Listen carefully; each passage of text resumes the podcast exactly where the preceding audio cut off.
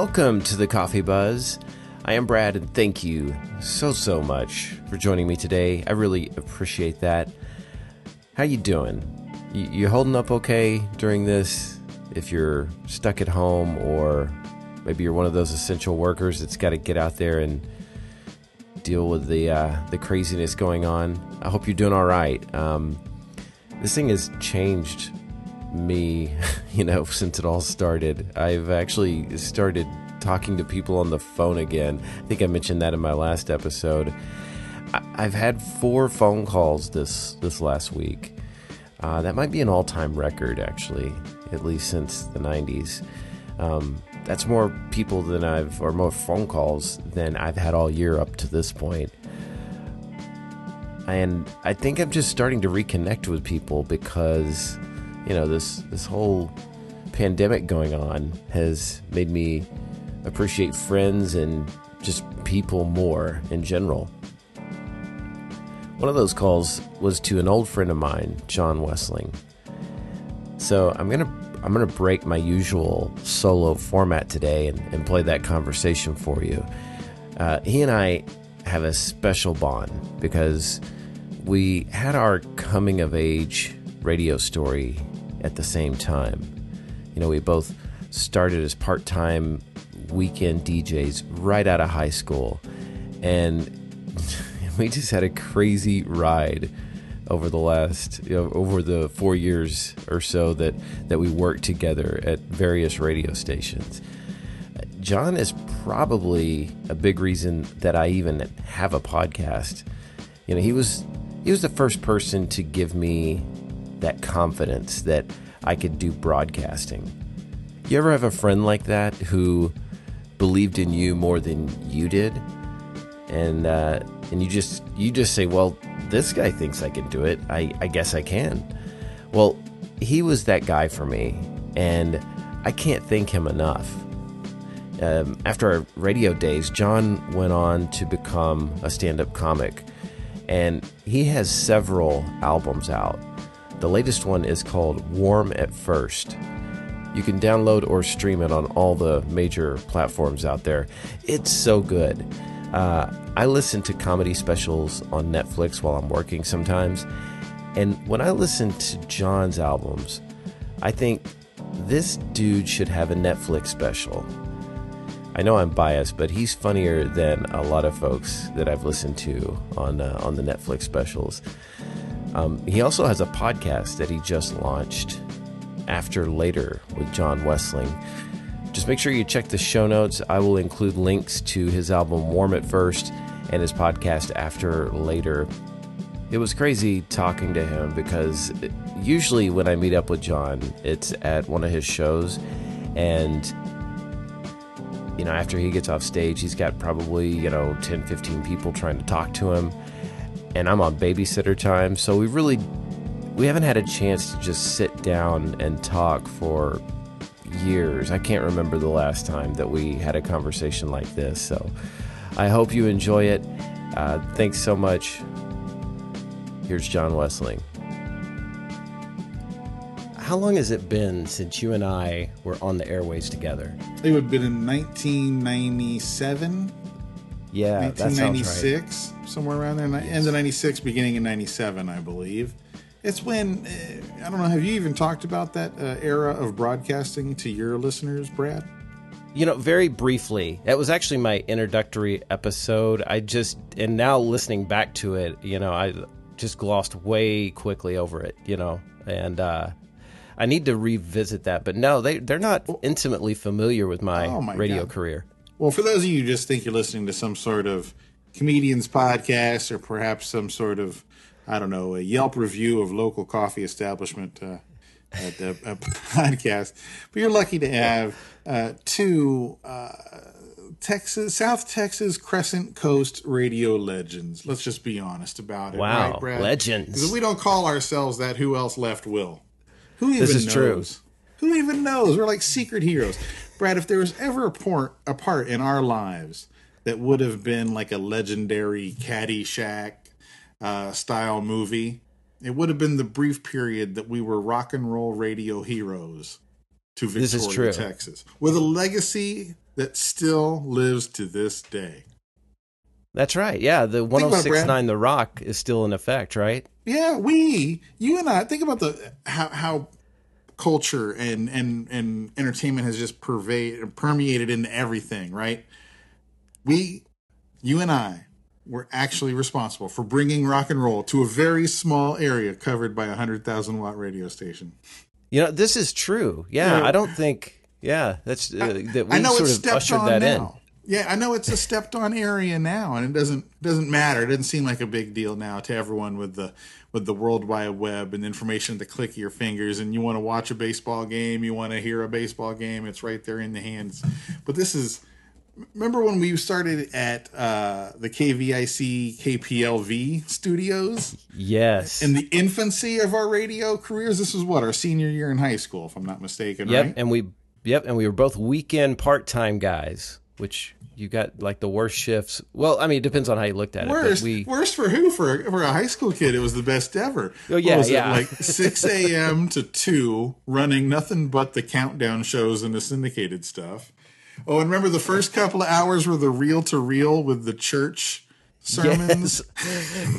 which ironically I would run it hungover, you know. Oh, hungover, we were still drunk.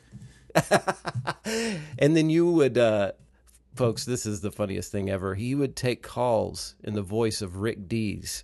because people would call in thinking that Rick Dees was right, right there in the studio, but really, in all reality, you get them on CDs each week. Yeah.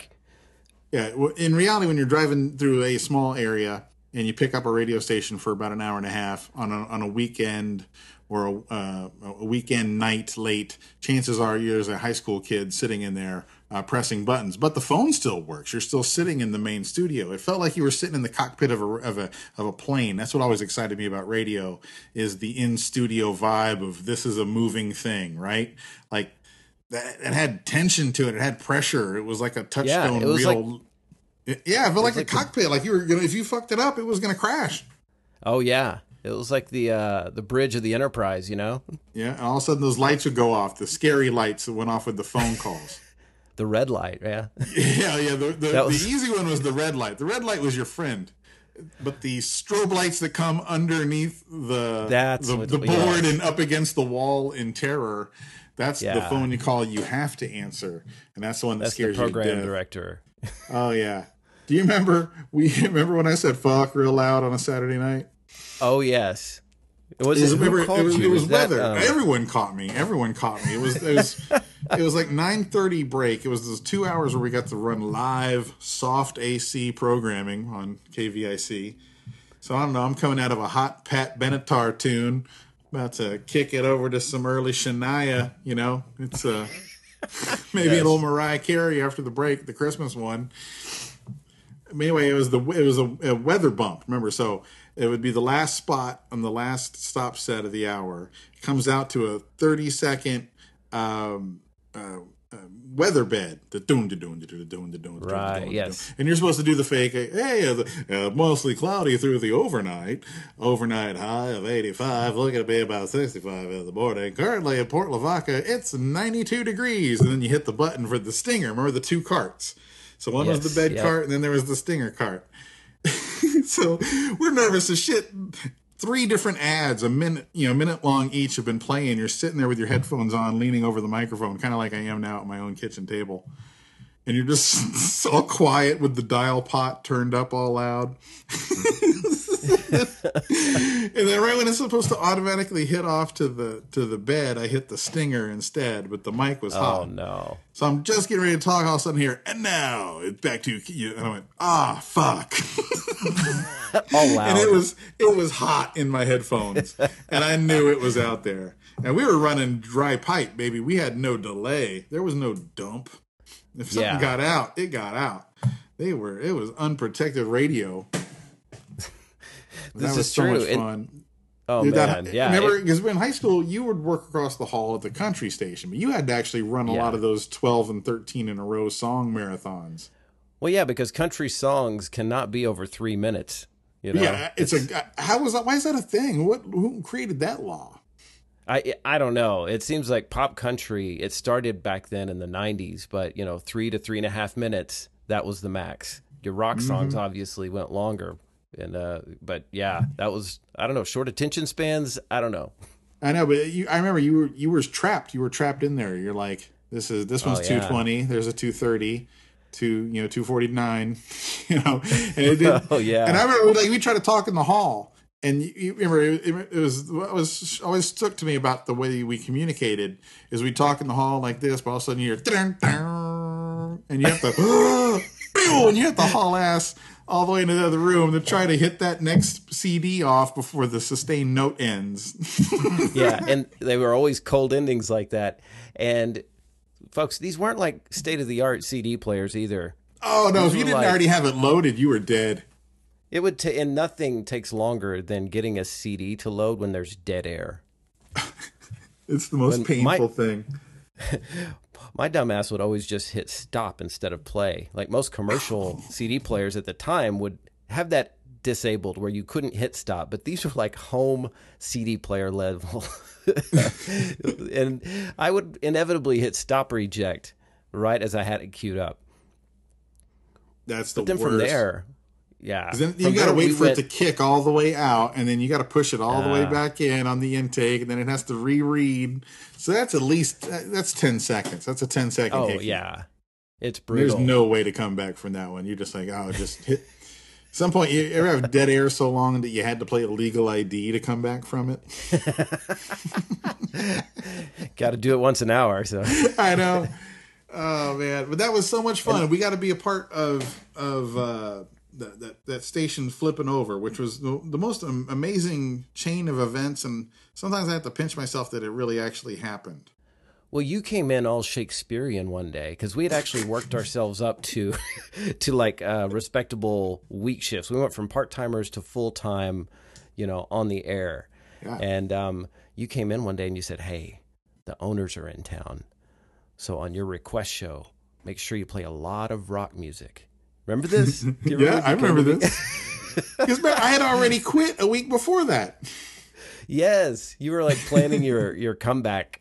Yeah. so I I go on. I had like this little you know request from like twelve to one during the day, and I just started playing all kinds of you know the the hardest thing that we had in there, which was strange because it was an adult contemporary station, but on each of these CDs, what are they called, like mix hits or something like that? Yeah, the gold. You would have yeah the gold ones. You would have old rock songs that were actually good, and um, it was crazy. After that hour, my phone was blowing up. Like, man, you're playing some great music today. Because after that, of course, I had to go back to like I don't know Brian McKnight or uh, Peabo Bryson, whatever.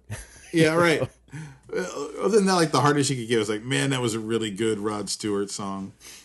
yeah, they had some Yeah. distortion on that one. Yeah, Infatuation was like the hardest thing you would hear on the Victoria Airways before we Uh. before John staged this uh, this Well, the- takeover. the hardest thing was telling you about it because I had already gotten in good with the owner when I was upset that that old wasn't rubles something rubles yes, that was dude, the pro- that little he was troll. remember he was making me work overnights four nights a week and then like another shift and, and it was exactly 39 hours and he wouldn't give me full time he wouldn't give me the full time job with the benefits and all that right. right and it was just like oh it's brutal so I wound up talking to too. the You had too much about it. personality for that guy.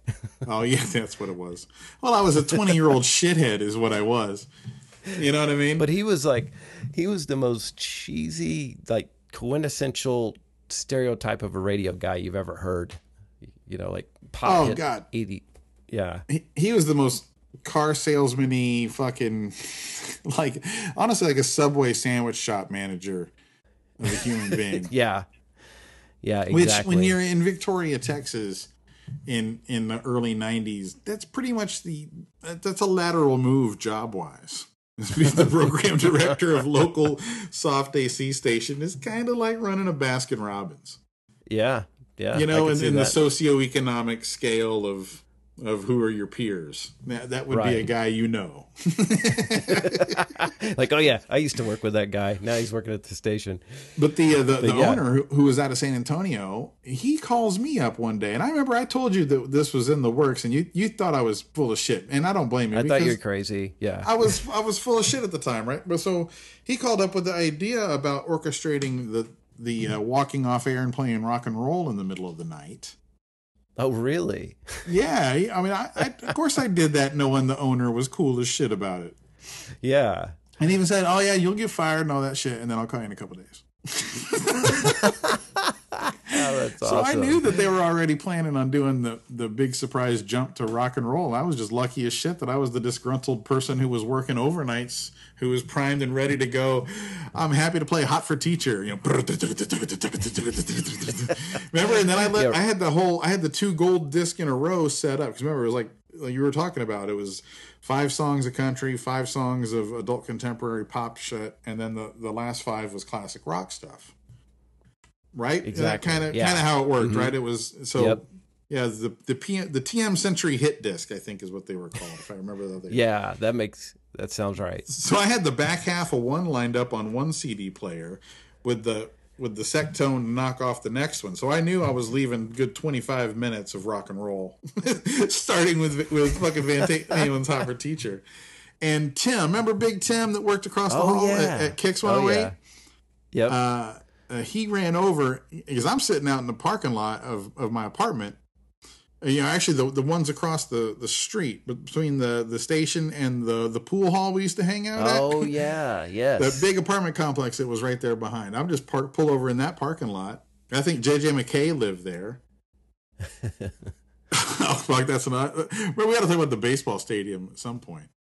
Oh yeah, that was. Yeah. So, I can't believe that. we. So, I don't know if it was you or me, but somebody came up with this idea that we were gonna you know, oh, wouldn't it be cool if we raise money for the Victoria Parks and Rec Department by just camping out at the baseball park all weekend long and people can call and donate money. Well, and hold on, there's another. Th- let's just be clear. We invented the whole idea that the baseball park was even in jeopardy in the first place. There was no campaign. they weren't going to knock it down and build something better. It was right. We, it was, we created the whole. I, like there was never any money raised, and if there no. would have been, we oh would have known who to was... give it to. But yeah, yeah, oh. that I learned a valuable lesson in that, and uh, you told me it's like it's not what you do; it's what you say you do. Dude, we were just basking in bullshit the whole time. Yeah. And they were actually having like a baseball tournament, I think, at the time, right. and you wound up calling the games. you remember that? well, we heard, yeah, we both we sat there in the in the, in the booth because we were. That's where it was like our home base. Remember, was up in the the yeah, broadcast. That was our camp. Our our campground. Yeah. Oh, remember what's his, that dude bringing us like two 12 packs of beer right there in the middle of everybody. Oh, yeah. we just had to play it off cool. Like, thank you, man. Let's go right over there by the concession stand. well, originally we wanted to do like a billboard. Thank God we didn't uh, yeah. get that idea past management because somebody have died. Yeah, we. I'm, I'm glad that clearer heads prevailed. At some point, someone had to take a meeting and say, "Okay, we're letting these twenty-year-old guys get away with anything." So you went from overnights under the the thumb of Mark Rubel yeah. to being the more to being the morning show. And and remember, our idea was it was going to be you and me doing the morning show, but you were doing middays, right? It was well they. Cut, they, they, didn't really. Uh, I, so I got I don't know if you want to call it demoted because overnight at a classic rock station is pretty awesome, but they moved me from midday to overnight at that point because I don't know if you remember this lady. She called herself Aurora Borealis. Oh yes, Aurora. she, hated she hated me. She hated me too. Which but I don't want to skip ahead, but she was a very you know, yeah, she was her and the owner, and the owner was the cool one, and she was the not so cool one. Right. But so she put me on graveyard 12 to 6. So I was there when John would get off. And so we would just kind of hang out and do like an hour long crosstalk. Man, I wish we had some of those air checks. Oh, yeah. I've got some old air checks, but uh, you know, they're I definitely don't have any tapes of that. Well, it's like Book of Eli now. No matter what you have from back then, you'd have to go on an expedition to find something to play it on, and then what would you, you know, everything's so. like, oh, what was well, this? Well, I'll tell you where you It's can go though. If you do have some of those old air check tapes, just go to Goodwill. Uh, they've got you know some uh, st- cassette players are still still around. So Oh, that's a genius idea. I was I was wondering what you were going with there for a second with Goodwill. Like, they're- like, Goodwill, yeah. some Well, of your old recordings are so bad, you should just donate them to science. so then after what ninety six, I moved to San Marcos. Well, hold on. How did you how did you oh. wind up leaving the station? Because remember, our I was only there for six months, if that long, and I started off doing mornings, and you were the late night. Right. And then yeah. I wasn't doing so good, as you can imagine, with my lack of experience playing basically fast metal mon- fast metal Monday mornings. Da, da, da, da, I'm fucking, I'm, I'm, I'm, and they so they wanted me to chill it out a little bit. I couldn't musically. Remember, our, our music director Alan wasn't really about two years older than us, Yeah. mhm. you know, and he was just as wild. So he was learning his shit. So he wound up taking over the morning show, which I, I think I didn't like at the time until I started embracing the seven to midnight rock and roll world. Right. Yeah. that was a lot more fun. But then I was, Yeah. I, I'm sorry, I, didn't- I got fired because, and this is one of my happiest moments. We were at that concert, right? We were, it was our Oh, own event. Yeah. Soak. What? Right? Wasn't it Yeah, Soak that was and, playing? and, yeah. and Purple Kush. Purple Kush. Yeah. oh, that's hilarious. anyway, uh, I think our, our what we, was it Chris Duarte we got or the other one? Anyway, Yeah. that was our big that was our big party, and uh, Alan gives me a big old hit of LSD, Oh, okay, that's right. Yeah, and then that night now. and then tells me that we have to hurry to get back to the station because he didn't he didn't put the music logs in the studio, and at midnight we're gonna run out of rock and roll. oh man, I am rolling. I don't even remember which one of us drove, but we drove like Mm-hmm. crazy people back to the station. We run in, and uh, uh, Lindy was on air at the time. oh Remember- yeah, I remember this. Uh-huh. Yes, I remember her. uh, we run in. He doesn't have the keys to the office. The office is locked, and he says, "He just look." Alan just looks at me. and goes, "You got to kick that door down, dude." Oh no. and then in one swing, one kick, I kicked the door off the hinges like like some of the best episodes of Cops you've ever seen. Like it was just the perfect. I watch a lot of Mannix. I can do this. Bam. And uh, he runs in, grabs the music logs off the desk like it's no big deal, and runs in and throws them on the on the on the on the board in the studio. And it's like eleven forty five. Even if we'd have been late, do you think she just would have? Yeah, right. You know, it was. but in Acid Land, it was a perfect. Like we had, we were Yeah. going to run out of rock and roll at midnight. It was an emergency. Yeah, exactly. Like there, you would just hear dead air at midnight had you guys not shown up in that frame you- of mind. You remember uh, uh, the guy from Kicks 108, uh, Jay? oh yeah. In fact, he uh he, He just passed recently away passed recently. away. Yeah, That's right. sad, J- Jay Richards, right? Yes. And that was a kung fu badass motherfucker. Yeah, he was. And I had just kicked a door open onto his desk. oh wow. oh man. so I show up the next day, and that's how I'm fired. There's, you can obviously tell there's way too many cars in the parking lot for a Sunday afternoon shift. And Oh uh, man. yeah, I'm fired immediately. And I had know, you coming, and I knew I was going to get fired for it. It wasn't. There was no way out of that. But you went out with a bang, not a whimper. You know what I mean? I mean, that's how you bring rock and roll to the people, right? I mean, Yeah, exactly. If you're, if you, there's no, you know what would have sucked? That story would have sucked if I would have stayed in that job for the next 25 years. Yeah, and If, that I, might have if been I was that, still the old voice of rock and roll for Victoria, I would. That then that's sad. And oh, you great. No, it had to be punk started. So yeah, if you hadn't kicked that door down, you might still be there working middays. Oh, God. Take that back. Take that back. no, so I just walked off. I walked away from it because I I had that feeling, you know, that I was going to wind up like 30 years from there, you know, kind of burn out, uh, mad that I never really, you know, took a chance or followed anything. And I don't know, for me, I couldn't see really a future in radio because we had already been replaced by satellite at one station. Yep. And we went there and, you know, it's a it's a high turnover business and I just didn't want to move around that much because you're basically like a nomad, you know, Yeah, if you're, you- if you're At that point, too, trying to climb from small market up, you got to surf. I mean, that's 10 years of moving every year if you're lucky. Exactly. Yeah, to get yourself in in the know, uh, the right contacts and everything. And so, now looking back at the business, you would have only only had about really five years before all of those kind of jock things, no matter what the format, were completely driven out. that's true. We were sort of the last of the era where you actually played live music. Uh, you know, there was a guy in the booth. I mean, I'm sure larger markets still have that, but I think it's all you know. They're just rolling MP3s and automated stuff now, right? They- They're voice to- tracking. They voice they Oh. voice track stuff, and and everything's just kind of.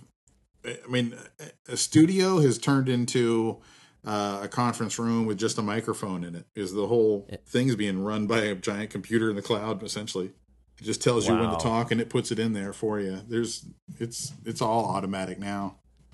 Now, did you, know. encounter that? Because you went to KLBJ for a while there in Houston, right?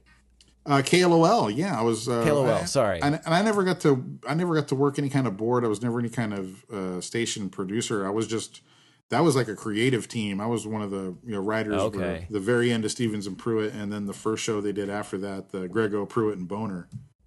Uh, Okay.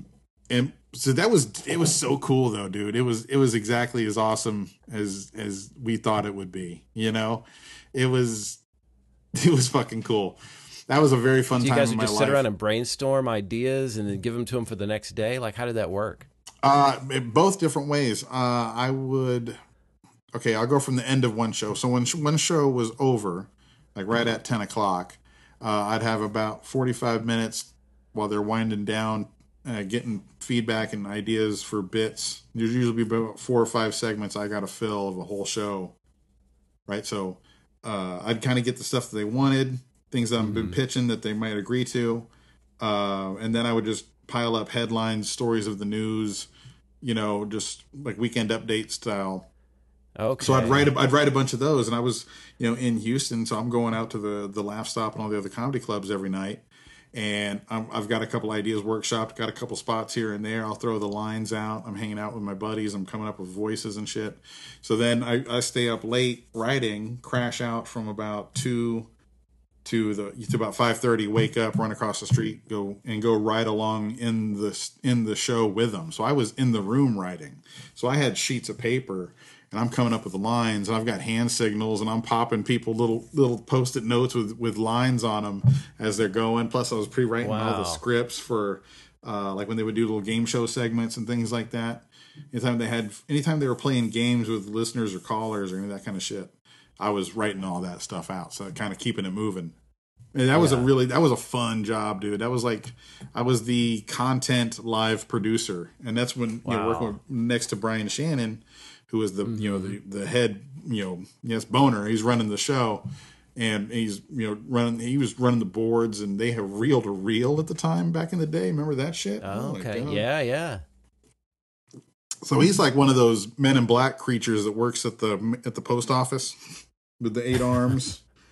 Oh wow, yeah. yeah. Now that sounds man. I bet that was such a rush. It was. know, It was great. A It- moment like that. It was fun. Like you, you could. It made it feel like what we liked about the idea of radio growing up was that that it was it was that hot spot, man. It was that hmm. this is where the this is the exact place to be. Like I know it didn't sound like much if you're from wherever, but you know there I was in the studio with him, kind of right next to a mic and on mics, doing a whole bunch of extra stuff. And I'm like, for a good, you know, giant group of millions of people, this is like what they're listening to, right? 'Cause This was this was Oh, when they were pulling in like 13, 15 point ratings. I mean, they were And this is before far. way way before podcast or streaming oh, anything. Oh, yeah. So people tuned into radio back then. The people like if they ran late on that eight o'clock hour, so many people would be late to work that it like affected the economy of Houston. like if they didn't get out 10 minutes before 8 so that people could actually run in from their car to their desk uh, then they would Right. get people Oh. in trouble like it was it was a big deal so like it felt you get that nervous tension that nervous energy from it and it kind of you know makes you makes you faster makes you clearer you know with your with your your heart kind of beating up in your you know in your neck Yeah. I imagine it's like the you're like the floor of the stock exchange, only you're writing down jokes instead of trades, right? Yeah, yeah, for real, for real. And, and I learned one of my, my the best lessons in radio I got from them uh, was watching them work. And you get you you it's like a, a jam band, right? and you're yeah. and you, and you're a lesser instrument trying to work your way into the circle. So you got to kind of stand on the periphery and see how they how they groove, right?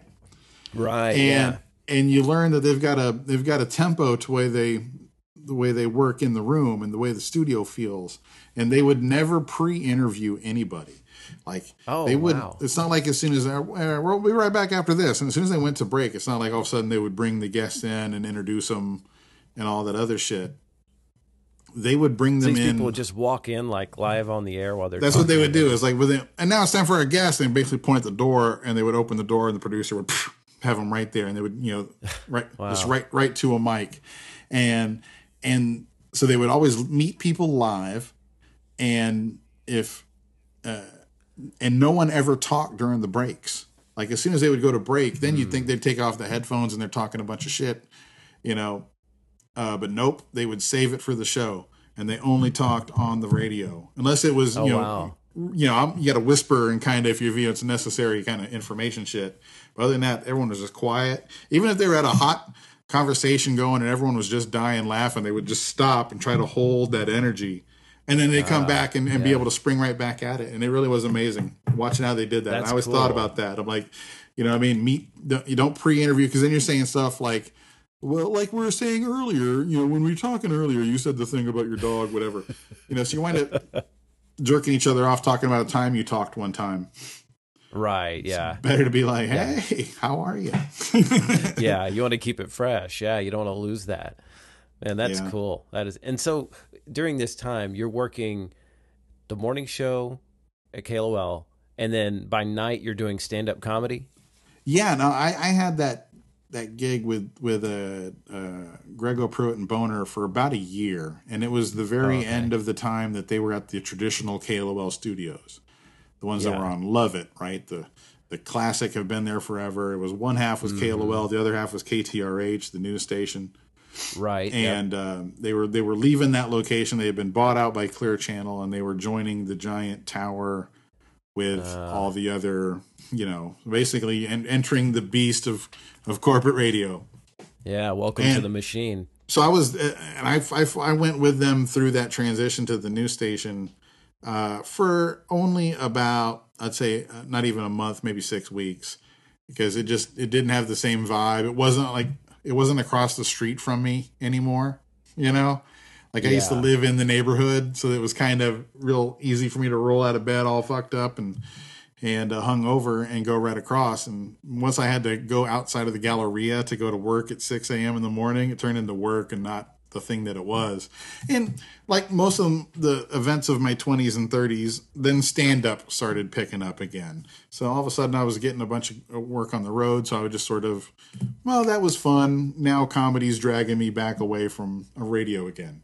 Huh. Yeah. So that was kind of just a natural progression. And was that, I mean, did you ever have any sort of transitional quote unquote day job? Excuse me. Or did you just go straight from, you know, uh, radio to comedy at that point? Well, it's all sort of overlapping. Like, You know, a lot of creatives when you're in, they talk about now being the gig economy. I'm like, that's been my entire adult life. is the gig economy. right. You know what I mean? You're like, I, I invented this game. Yeah, I, I've I've done side jobs and stuff all along, but it's it's it's tough to do because you know when comedy's going well, it's full time and you don't even think about it. But Yeah. sometimes things come up and there's giant gaps in your bookings. and you've got mm. two months that you you you know that it's only two months that you have to fill because then work kicks back up again. You have it scheduled, you know where it is. But so for two months, what are you going to do, right? So yeah. uh, what we had that worked great in Houston was comedy defensive driving school. So you would learn how oh, to teach nice. the ticket dismissal classes.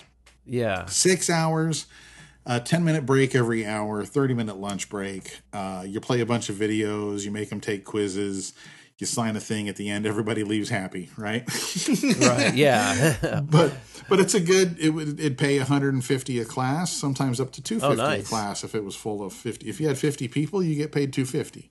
Right? So you yeah. have a big full class on a Saturday or Sunday, that would cover your nut for the week, right? Mm-hmm. So you could do that while you were in town. Actually, you could do that anywhere in Texas that had the same uh, the same what's it called curriculum that they used. And a lot of the comedy clubs had this business on the side, and they all had the same thing. So I could I could go work up at the comedy club in uh, at Hyenas in Dallas Fort Worth, and they used the same uh, comedy defensive driving curriculum. So I'm teaching their classes during the week while I'm up there telling jokes. And sometimes it was tell jokes for one week, but teach classes for two. Oh, right. Okay. So, you know, you'd wind up. So that was that was perfect. Inside Texas, that was a perfect little side job. But I would, you know, pick up bartending shifts.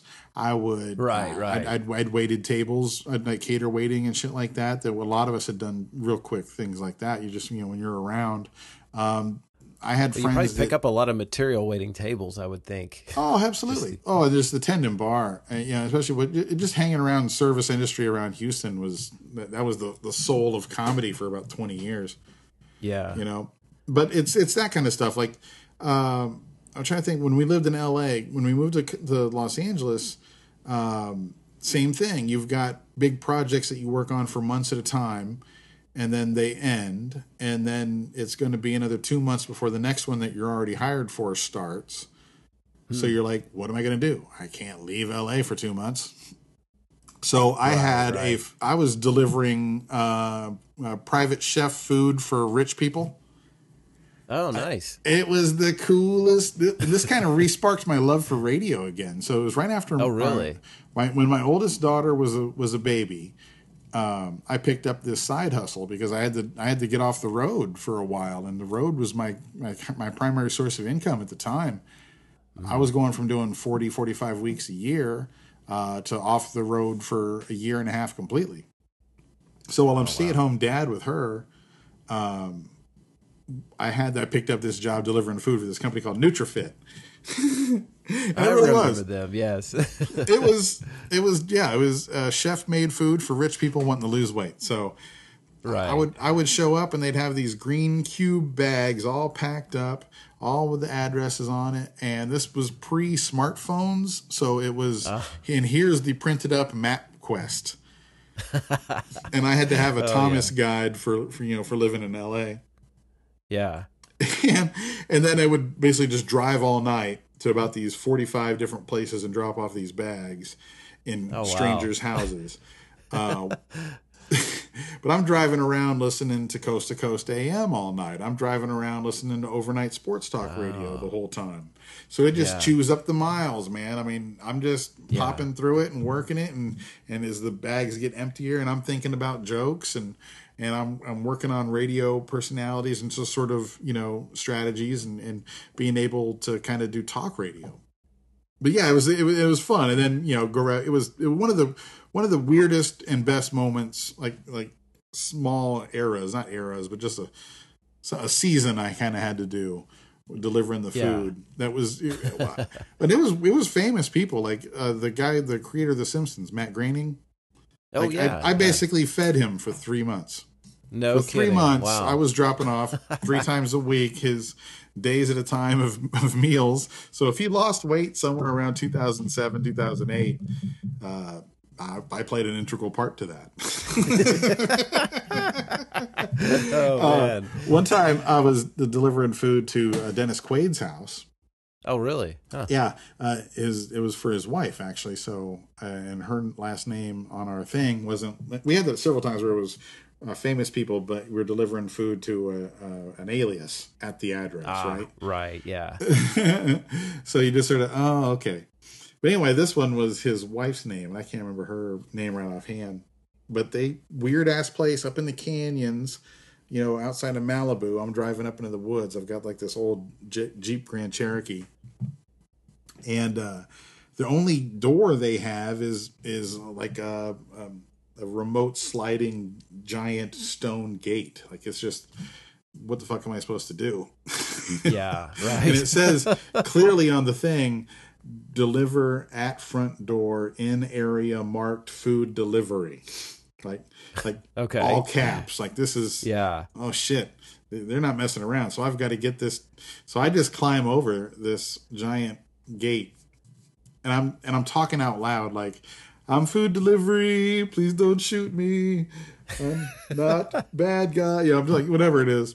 As soon as i get on the other side of the fence there's a enormous horse like a stallion Really? He's like right there, like like I'm in his area, and he's like, "What the fuck, dude?"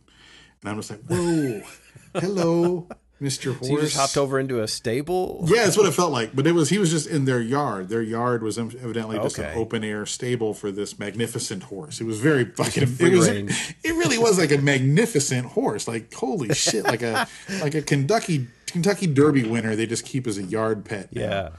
Right? And I walk up to the door and I put the food down. Of course, I'm thinking I'm clearly being surveilled by several entities at Right. this point. And I just put the thing in the little taped off area right at the door as instructed.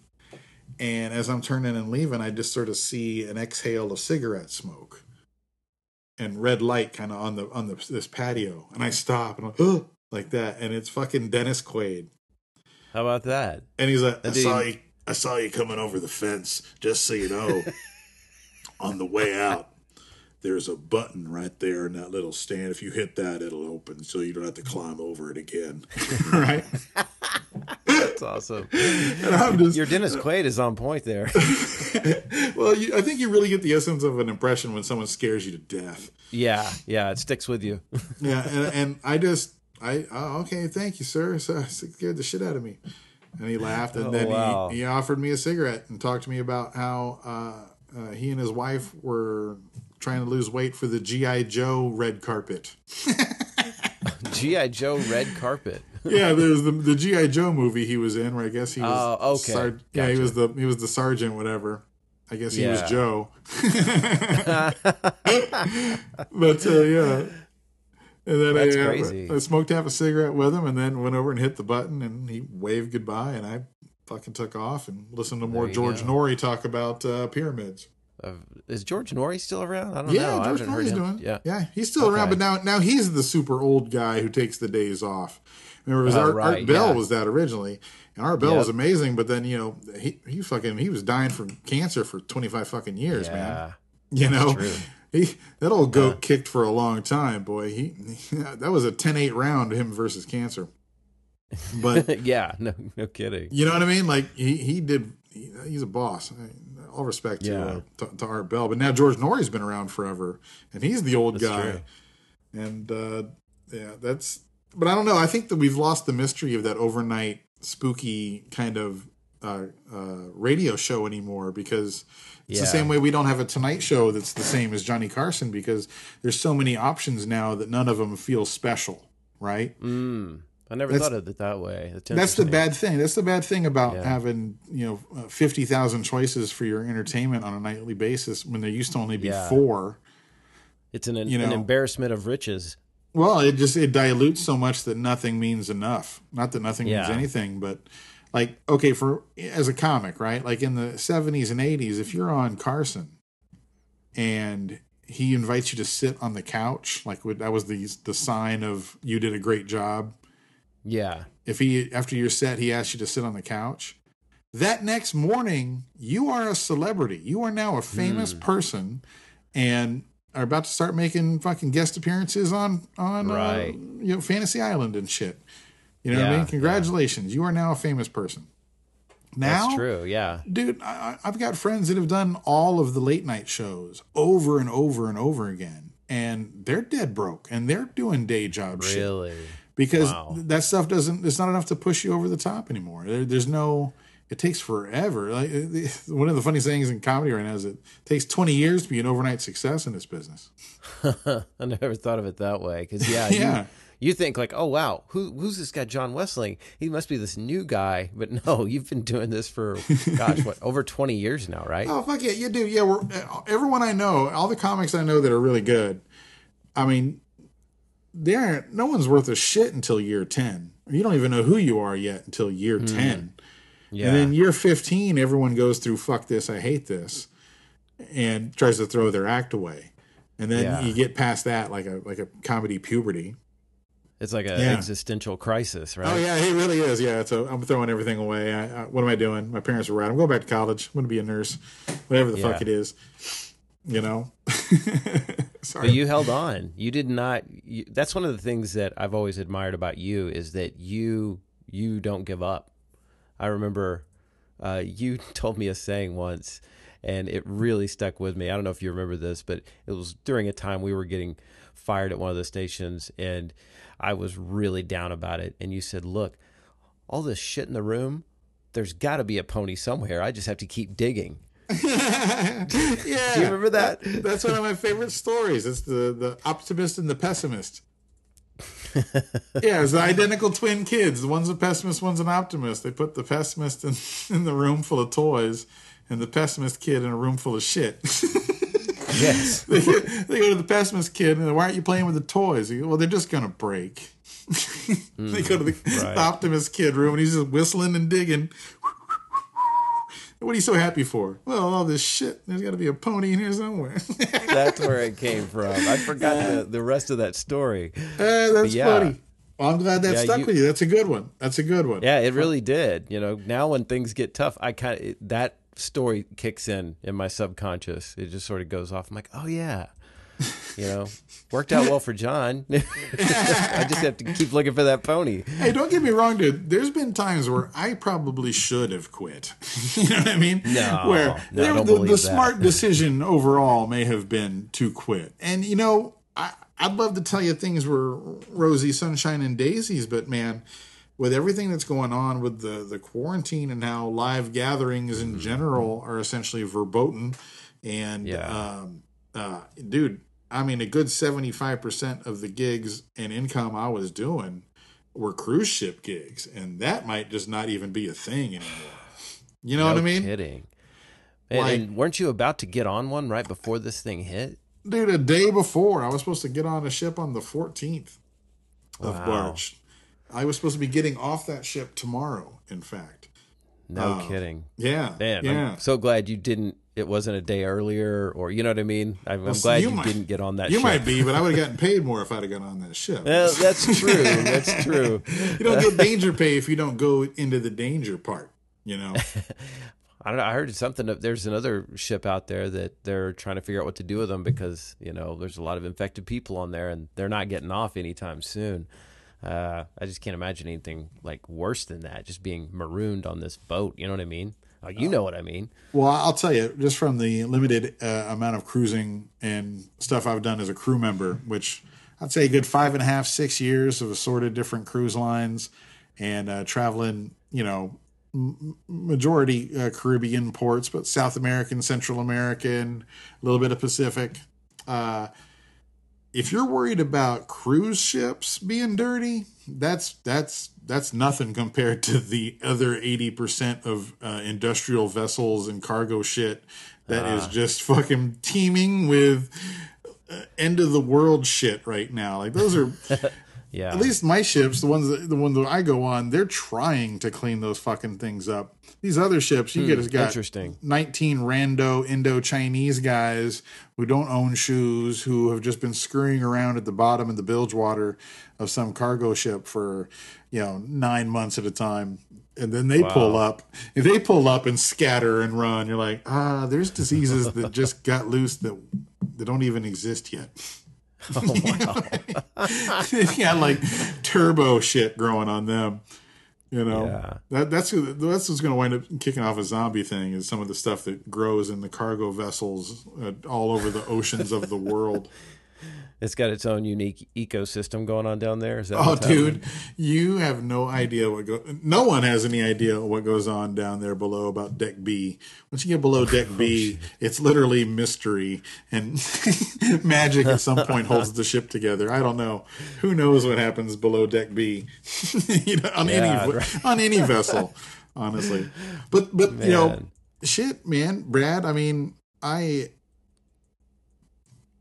they've gone out of the way. It's like the Truman Show. So now it's very, very difficult to do the main thing that I do. Yeah. Right? You know? Right. Right. I mean, all, hell, getting off ships and doing comedy clubs and other live shows and bar gigs and one nighters, that kind of was the fallback plan. Like, I can hustle Mm. every day on the phone and scare up gigs and, and keep food on the table, no matter how Right. rowdy and shit they might be, you know? But now, I that, like, it's taken everything, it's get cut it all the way out.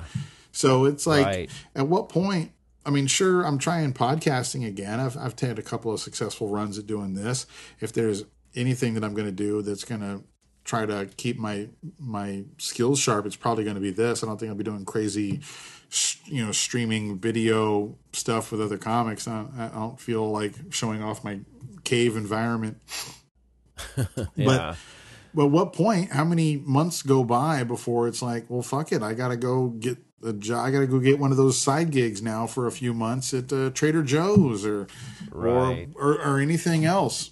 You know, when when do I go back to that? Because this is extraordinarily weird and different. How's it affecting like your work and your environment?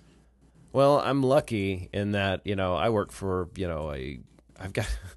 It's funny you were you were given that the last time I saw you, the last time that my wife and I were out before this whole lockdown happened was at your show, Oh, and wow. uh, you you were heckling one of your audience members about being a programmer or something like that. He I don't forget what his answer was. You're like, "What do you do, sir?" He's like, "Oh, I work with computers." Um, so I have one of those jobs. you know, can- Hey, that's I a was sitting there smart. going, "Oh, man, that's a smart move for the future, Brad. You know, when this world gets taken over by robots, we're going to need people who can talk to the robots.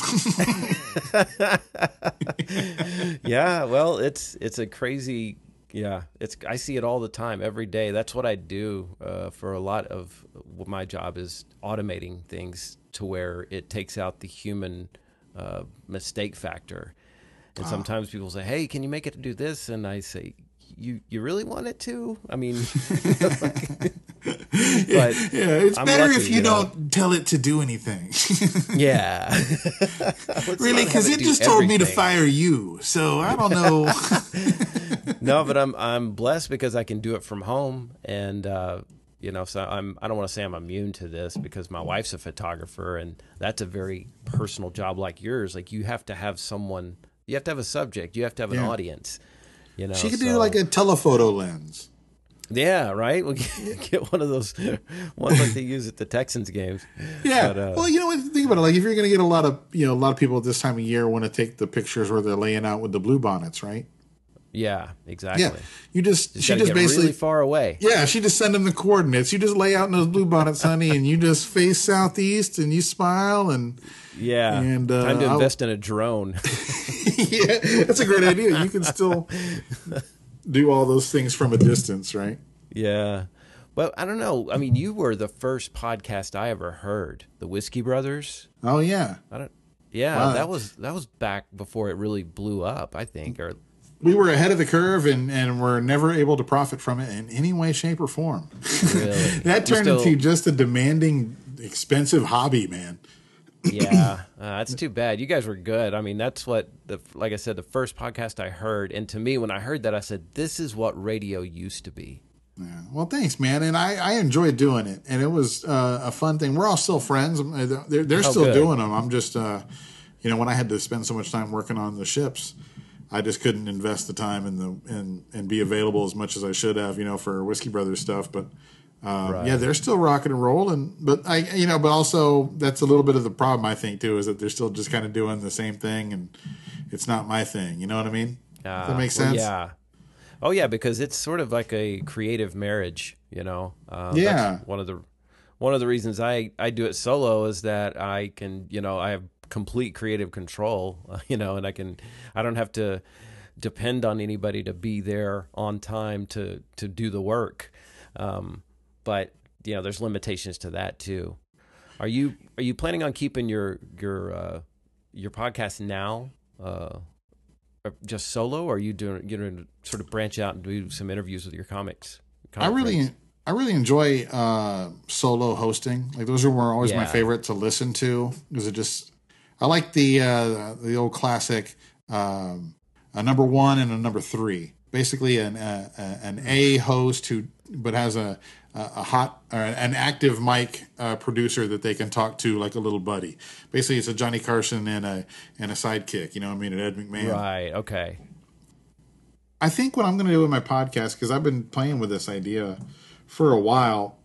Uh, is I'm just going to record conversations with a bunch of my uh, oldest, dearest friends and influences, and and uh, people I've had uh, uh, times and experience and history with, and just sort of reconnect and re and recatch up, and just see what the contents of those conversations lead to, and hopefully that's a, an interesting walk through uh, the world we're in. Does that make sense? Yeah, absolutely. And well, then the, the if something comes out of that, we'll see. Yeah.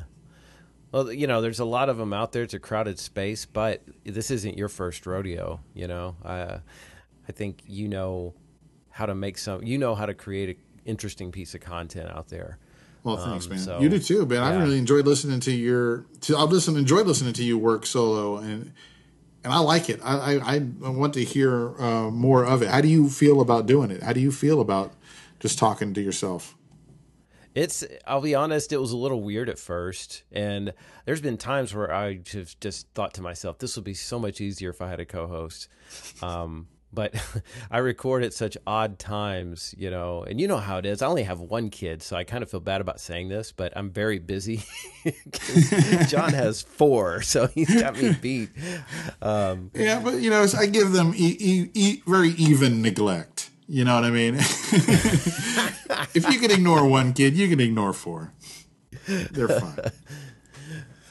No, but I'm looking forward to see where this goes for you because. Uh, you know, it, it, the beautiful part of it is that, you know, if this thing takes off, uh, when it takes off for you, you know, you'll be able to work from the comfort of your own home. You know, you don't have to to travel, be away from the family. That would be cool. That is the dream. You know what I mean? And it's it's yeah. always been difficult for me as I've yeah I, I ventured into sports talk radio for a while, and I looked at how to do a show from anywhere. But it always seemed to me like it was important and it's just got to be our Gen X hardwiring, and especially our growing up on radio in Victoria, is it feels like if you're not having a broadcast, if you don't have a broadcaster behind it, then it's not a real thing. You know what I mean? Like I've always, huh, yeah. Even though I've been an early adapter and way behind uh, net broadcasting and and and putting things out, publishing things, and, and and the way podcasts work, but I still wish I wish we could find a way to where you can still feel that big moment, big studio vibe that we were talking about. You know what I mean? That right. That, yeah. gave us the rush when we were young because I don't feel like that anymore. Like ah, interesting. Like I, I, okay, like I look at like Rogan, like Rogan's podcast and the way those guys run that thing. It, that almost has that feel, doesn't it? Like that's that's true. Does, yeah. But that's I, I wonder how many that aren't like even the the great podcasts that, that are out now that are getting millions and millions of listens even if if they're just sort of recorded edited and then published they don't have a live vibe to it does it feel just like like it does right here like you and me sitting here you know kitchen table kind of conversation i want well, to have, I, think, I want the big deal right how do we get the big deal yeah but i think there's also a side to this that people really gravitate towards. I think one of the reasons that podcasts are so popular is that people can have it anytime they want. They can have it on their schedule now. Whereas when it's live, you know, yeah, you might have a lot of listeners, but it's it's sort of this moment that lives and then it disappears. You know what I mean? Yeah, man, that's beautiful. That's exactly it, isn't it? yeah, I guess you know. I'm looking at it like, well, it can be preserved. You know, my our kids can listen to this in 20 years. You know, um, well, I get it. it feels... I get where you're coming from. You know, no, no, I, I, I know. I I like the fact that it has a very one to one personal connection when you do this. Like when you Yeah. podcasting, when it really is so many people just listening to it in their headphones or whatever while they're doing chores and whatnot. It's you and the listener, boom, very intimately talking to each other.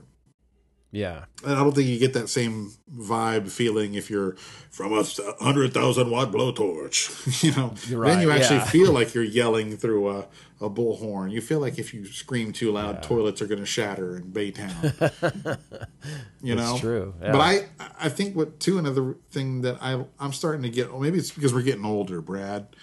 Um, especially now that you've got one kid, boy, you're instant. You're an instant pawpaw now.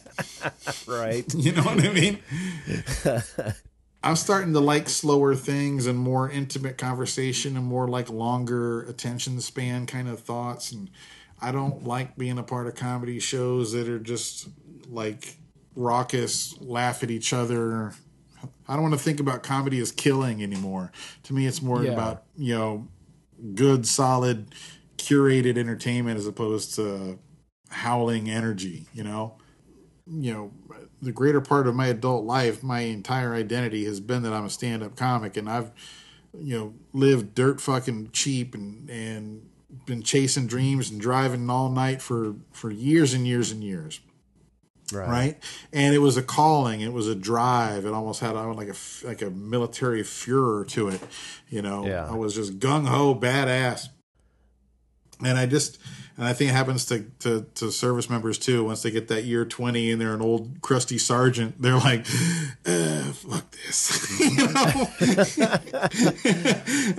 yeah, we, we say it all the time. Like, you pay all these dues and no one cares when you get to the end of it you know so now i'm just like fuck it you know now that now i'm hoping that my reckless nihilism is going to be the, the the brand new thing at this point i'm like screw it yeah i tried forever and i couldn't get the brass ring but now that i've just gone to blah, blah, you know old man stupid jazz dad jokes and gardening tips i mean we'll see what happens Yeah. know? You never if, know. if everyone goes crazy like I am, well, then this is going to work out great for me. Well, we are I in might crazy still be times, delivering right? food. Yeah, oh yeah, it's batshit. It's batshit thirty out there. Who knows what the world's going to be like in six months? That's why I'm, this is this is uncharted territory. It, it seems ridiculous to oh, talk about like what my comedy career is when three months from now could be season one, episode two of fucking Walking Dead, and I'm out looking for insulin and canned corn. You know, Yeah. who gives a fuck about my podcast whenever I got to board the windows because there's bird box creatures outside fucking st- making us want to kill ourselves. we, don't, we don't know. We don't even fucking This is know. true. Yeah. Yeah. So I see comics and friends of mine that are posting stuff and like with the here's my Patreon and send me this money and just come on. Yeah. At this point I'm like, everyone's about to be so broke that I don't want to ask them for their five dollars. I want to I want to give them my five dollars. Right, So it's yeah, like no. at this point I feel like it's almost money neutral with comedy. That doesn't feel like a right way to take people's money at this point. When everything was uh. cool, I'd be more than happy to sell a ticket to you and have you buy four or five drinks, get my cut, and say thank you very much, and we all leave happy. But now, fuck, everyone's broken, losing their jobs, and can't leave the house. And you know, Yeah. sneeze is a is a deadly weapon. That's true. Fuck, fuck. But I it, would man. say, you know, that maybe people need laughs now more than ever. You Oh, know, yeah, Uh, I knew you were gonna say that. you knew I was going there. I'm trying to turn you into a social justice warrior here. No, I like it. I like it. Didn't uh, Jerry Lewis make a movie about a clown that helped kids get killed in the Holocaust?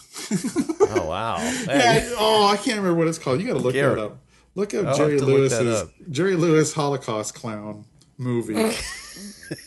you think I'm kidding, but it's it's that. It's that's how it, it, it someone says to huh? Yeah, we need laughs now more than ever. I think of myself as the Jerry Lewis Oh no! Holocaust clown. Wow! I did not mean to compare you to a Holocaust clown.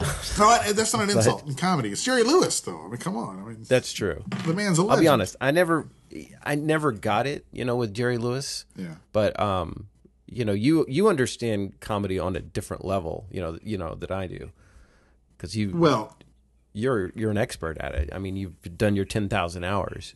That's crazy. Yeah, I never thought about it like that. Like I could be an expert comedy witness at like a trial. yeah, clearly he's not funny. His timing You know, is it- off. yeah, like like I could, as much as I've seen people like on TV shows and movies and court cases, and they call someone as an expert witness. Like they could ask me the questions of my bona fides, and they would have to they would have to swear that yeah he's yeah, yeah comedy expert. But but here's my problem, Brad, and this is a scary realization I had uh, about a year or two ago. And I know we're running along here, and I probably got to let you get back to. I know you got a busy one kid in your house. It's probably she. She may have roll, rolled over. You want to go check on her. Right? Yeah, she needs a new uh, Put the blood ox machine on her finger. Make sure. Meanwhile, I got four that are upstairs knife fighting right now. I don't care. But they Four take care of each other, right? leave. Well, yeah, they take care of each other. Yeah, you like to think that. One of my coworkers tried to convince me of that. I said, I, I think you're full of it, man. He's like, no, no, have. He's got four, and he's like, the first for having one is way harder than having four. I said, no way, No, I don't not. believe it. Yeah, No, a matter of fact, um, we yeah, when we had one, we were scared shitless and overwhelmed, and oh my god, how are we going to do it? But as as the more kids arrive, the more experience you have as parents, so it does get a little smoother. Like Yeah. when you know when we when we got Carlin, we had two. Now we've each got a kid in our hand, so it's like a man to man coverage football wise. So no matter what, you got that one, I got this one. We can just body them up and, and handle this. And then that third one comes, and now you got a mismatch, right? so Oh, now someone's gonna, right. yeah, someone's now now that's a, a big power shift. But you're also you've had kids now for a good seven years. Fuck them, we got this. We can handle this extra kid, yeah, right? you're confident. Yeah, so you start getting that. Then you all those plates spinning. They get by every now and then, but overall, you sort of you've got it going. And then the fourth one comes and fucks you up. You have no answers for the fourth one. The fourth one runs free, and you can't oh, stop. wow. And then you close down on the fourth one, and guess what? That first one, who's been dealing with your shit for 13 years, now she's messing with you. Oh, getting her revenge. Oh yeah, yeah. They, they, they overrun the gates at four, and, and then there's Oh, nothing you can do about it. Now it's just it's their house. It's their house until they leave. Lunatics are running the asylum, right? Uh, oh yeah. At some point, my revenge is that I'm going to grow old in their houses, and they're going to have to bury me in their yard under a tree or Oh, something. we talk you were about, to. Say, you, you were about to say something before we got sidetracked with kids about. Oh, I, I I found out in a, in a very painful way that I don't have any hobbies. Really? that I had basically been just sort of driven and solo and focused for so long on just that Yeah. that that thing, and it overrid all of my priorities, uh, family relationships, personal relationships, just sort of everything.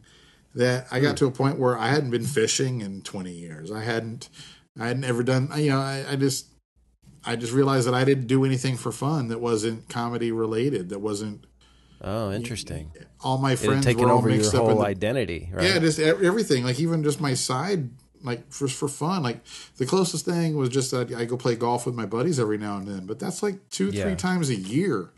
That's not a oh, wow. hobby. Hobby feels like something you do a couple times a month, right? So like even my Yeah. hobbies were work related. Like oh, open mic. Oh yeah. So for fun, I like to go do these jokes for free. Fuck. You know what I mean? Well, you've always been a, a writer as well. I mean, I remember in Victoria, you had this sort of troupe, uh, the theater kind of troupe, and you guys would put on shows. Oh, that was the that was some of the worst stuff I've ever done. That was the most fun. The Buffalo Club is what that was called. The Buffalo Club, yes. But I mean, do you ever do stuff like that now? I mean, oh you yeah, still I've writing? got I've got uh, honestly I've got about five dead trees worth of scripts and writing samples that I just sort of organized at my house and put. Oh, I just sort of shed those like a skin. Uh, Yeah. Scripts and, and treatments and stuff like that, and who knows? One day one of them will hit, or someone asks if I've got an idea on this. I've got something.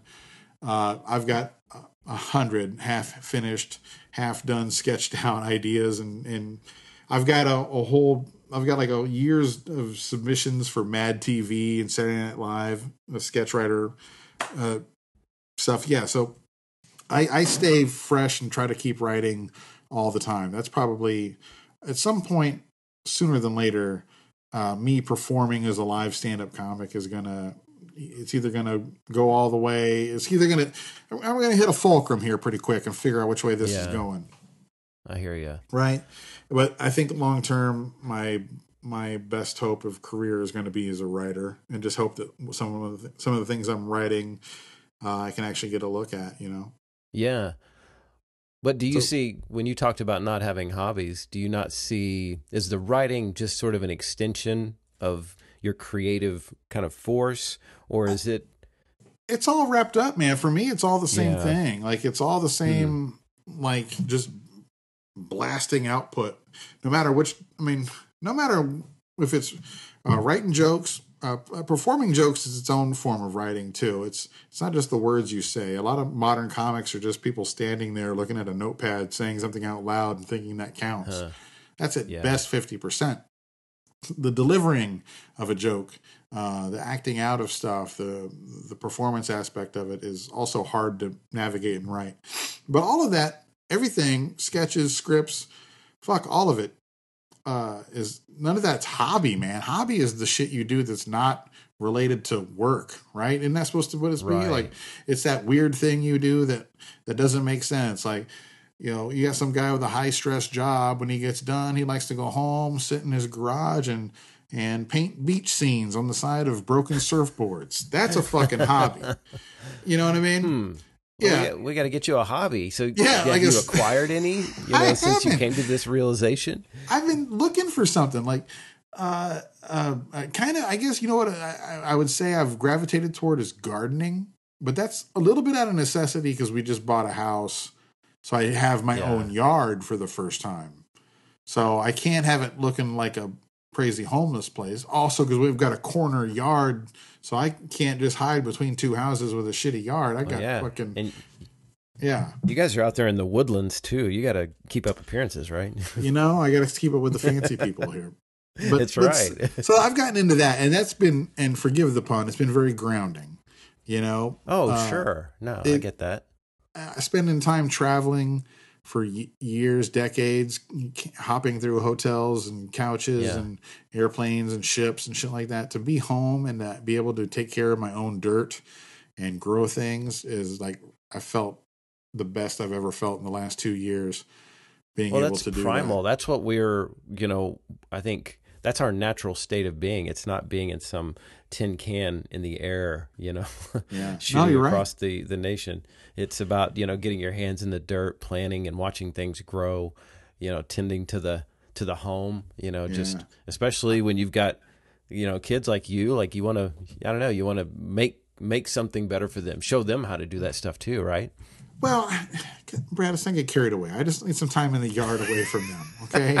and everything's got to be some sort of fucking teaching moment for these kids. They're fine. They go to school for that. Okay, they got tablets. They don't need me showing them.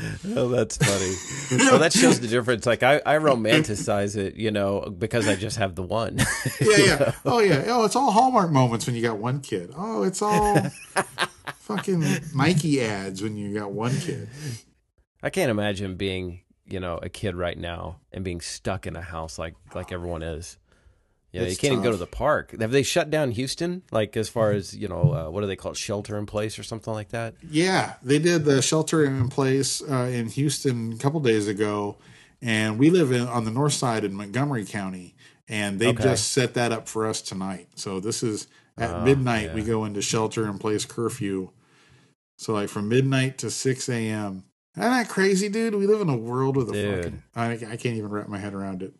Yeah, it's uh well, I used to watch Handmaid's Tale, and I would say, man, that's so crazy that they've got just people walking around with guns, you know, martial law, and they're already sending out National Guard to some states because people just can't stay home. They got the FOMO, so yeah. they have to have a they gotta have a gun shoved in their face before they'll stay home. Dude, it's fucking but, nuts. It's nuts. It's it is. Nuts. Yeah, I don't know what the. Oh, you know who I feel horrible for? Who's uh, that? Seniors in high school. Oh, they're basically yeah. about to lose their senior, the final semester of their senior year. Oh it's man, like where everything happens. Yeah, that's what you've worked your whole life for. Is finally you can go to that party, you know, or parties. Yeah. You know, well, just the whole the whole the whole process of their final semester of school. Yeah, That's and it's such a huge crazy. chapter in your life. You yeah. know, and now it's just like whatever grade you had. Ah, fuck it, you're good. Yeah. You don't ever get that like sense of uh, you know, closure. You don't get the pomp and circumstance, you know what I mean? Yeah. It's fucked up. It's yeah, it, it's it like it's one of those, you know, the you know the tree rings, right? Like the the rings mm-hmm. of a mm-hmm. tree for every year, right? This is going to be like when they show in those big, you know, saw cut log, you know, the the cross cut, where they oh this was 1784, right here's where Nixon was and all that.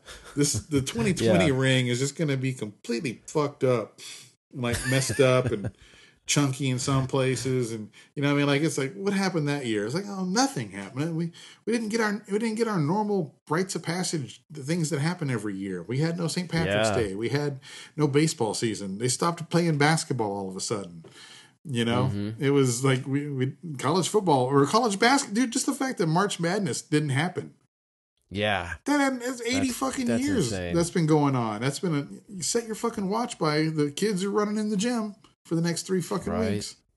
That didn't even happen. Yeah. It's crazy. It's crazy. So and, and then all the school stuff that's being canceled now. I mean, it's just going to be oh, a strange yeah. generational blank spot. Yeah, you're right. Yeah. This is how uh, we're going to deal with this shit. We need the jokes, John. You oh yes. Figure out a way to. oh, thank you, thank you, Brad, for reminding me of my civic duty. I'm not letting you off the hook. That's right. I'm going to send you a, a GIF of uh, of Jerry Lewis as the Holocaust clown.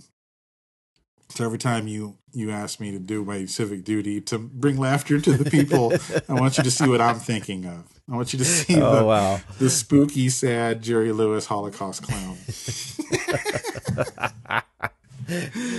oh my god, Brad. Hey, I, like, I feel I feel like uh, I feel like we've we've talked so much about me. I feel like I've hogged this whole thing and and well, you know, so. no, no, no. That's that's what I do. You know, I uh, I I ask questions to keep from talking about myself because every week it's just me talking about myself. You know, I'm in this room talking, and uh, it gets a little. Uh, I don't know. Sometimes it gets a little weird, you know, and so anytime I have someone on, I I have a tendency to just you know really I want to know every their story because everybody I've had on uh, has always been super interesting. I don't really do many interviews, but um, good friends are always the best ones to have. Well, I'm sorry to break that so. streak of interesting interviews. That's that's a shame. I'm going to wear that like a badge of honor, a dishonor. no, no, I'm I'm very I'm very glad that we did this. I'm glad you yeah, uh you know gave me the call. I guess something good came out of uh, this whole craziness because I've, you're the second person I've talked to on the phone this week. That's yeah, it's crazy, right? Rare. Yeah, yeah. yeah, it's uh, pick up the phone. I think it's gonna. It's a good regression. It's gonna make us break a lot of our our unhealthy uh, social addictions. You know, yeah. it's gonna make us get off text and, and, just sort of surfing dumb shit. I feel like it's a, if it if it washes us of a lot of that, I think that's better. You know what I mean? Yeah. Down to no, down to meaningful some, stuff. Right. There's gonna be some chances to grow from this for sure. Right, um, like declutter. Maybe, it feels like declutter to me. Right. Like this is a good chance to clean out your shit, in yeah. in all forms. You know what I mean? Like trash, clean it up. Things you don't need, things that aren't making you better, just fucking get rid of it. We're we're gonna Marie Kondo ourselves out of this thing. yeah, that's right. Does it bring you joy? then fuck it. there you go. And she probably says it in a do... nicer way. She probably says, "Then let it go or release it." I would be the oh, consultant that says. Have you not watched it. it? Oh, I've seen some of it. I've seen like the, okay. the clips. Yeah. I've seen I've seen what we call she... in comedy enough to make fun of it. Uh, I gotcha. Okay, yeah, she actually wants you to hug like your shirt before you toss it away, like thank it. oh, you get to like. Sure you... That's not a bad idea. That, I would probably throw more shit away if I got to say goodbye to it. Yeah, like that. that. was like, her thing. Like you part as friends, you know, you know, just toss it in the trash. You you thank it for its service. Yeah, yeah. Well, uh, well, man, will you come on my podcast and, and just talk about silly stuff? Because mine's gonna, you know, mine's comedy based. You're you're like a, a, man of knowledge. You you you bring lessons to the people. I don't think I'm going to do that. I'm, I'm going to need your help to to bring some laughter to the people, uh, Brad. So I'm going to ask you to come on. You're going to you're going to have to come on and do my podcast one of these days too. But when we come back next time we talk, we're going to talk Yeah. about Aerosmith. Oh, yeah, The we got saddest story. day ever. It really save was. it. Let, let's save it till then, okay? Let's not. I agree. We got to save That's some of our juicy shit for the next one. Yeah, that was there was a lot of lot of pain and life and, and death in that story. Yeah. Did we steal it a newspaper from the ZZ Top drummer's uh, house or something on the way back from that? Or at least we said we stole it from someplace and just said, let's imagine that was the guy's house or something like oh that. Oh gosh, I forgot all about that. Yeah, we, we there was something to that. I don't remember the details because it's been a lot of brain cells It ago. was, sad, yeah, it was sad and desperate. It was I- it was sad and desperate. of just a fuck you, fuck this. We drove all the way there, which I now live a mile away from where we went. By the way, oh no kidding. yeah, I drive by That's that, crazy. that that spot all the time. So you have to relive it on And I the do. usual basis. I do, but let's shh, shh, shh, let's not give it away the Okay. story. That, we- that was a perfect amount of tease. It was a There perfect. Uh, on the next John and Brad. Yes, we're gonna pre-sell it. But you know the rule: once you pre-sell something, you got to deliver on it. So now we have to do it. hey, you let me know. I've got a lot of spare time. Yeah, I was gonna say a lot of it. I, got some gardening to do. Right. And then I'm going to really sit down. I'm going to buckle down. I'm going to bring some laughter to the people. I like that, you Nazi clown.